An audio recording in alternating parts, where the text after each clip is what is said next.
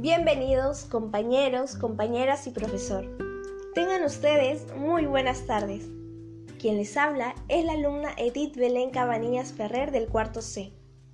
Y estás escuchando La meta está en ti.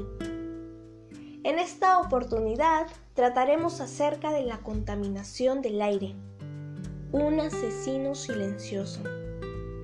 Actualmente es uno de los problemas ambientales más severos a nivel mundial.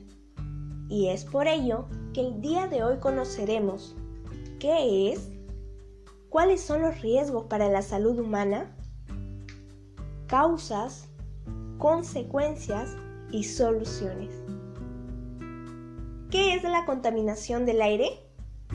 La contaminación atmosférica es la presencia en el aire de gases, sustancias o agentes contaminantes tóxicos y nocivos que son liberados por las industrias, fábricas, actividades humanas y otros factores que deterioran la calidad de vida humana, la biodiversidad y el medio ambiente. ¿Cuáles son los riesgos para la salud humana? Aumenta el riesgo de infecciones respiratorias, enfermedades cardíacas, derrames cerebrales y cáncer de pulmón las cuales afectan en mayor proporción a población vulnerable, niños, adultos mayores y mujeres. ¿Cuáles son las causas de la contaminación del aire? El consumo de combustible fósil y emisión de smog, la actividad industrial, la contaminación doméstica, el parque automotor, la ganadería y quema agrícola.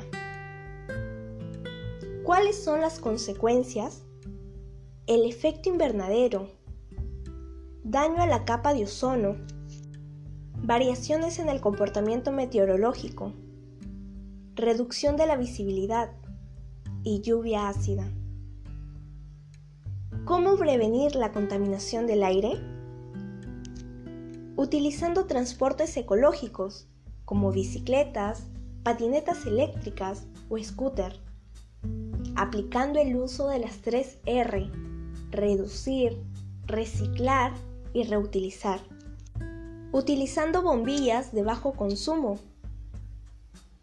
consumiendo productos ecológicos. Y sembrar un árbol, ya que es sembrar vida. Muchas gracias por haber escuchado La meta está en ti. Me encantaría saber sobre cómo llevas a cabo las acciones que te he presentado. Puedes enviarme un mensaje a mi correo electrónico decabanillas.f.gmail.com Como hemos visto, pequeños actos podrían conseguir grandes resultados. Así que vamos a practicarlos.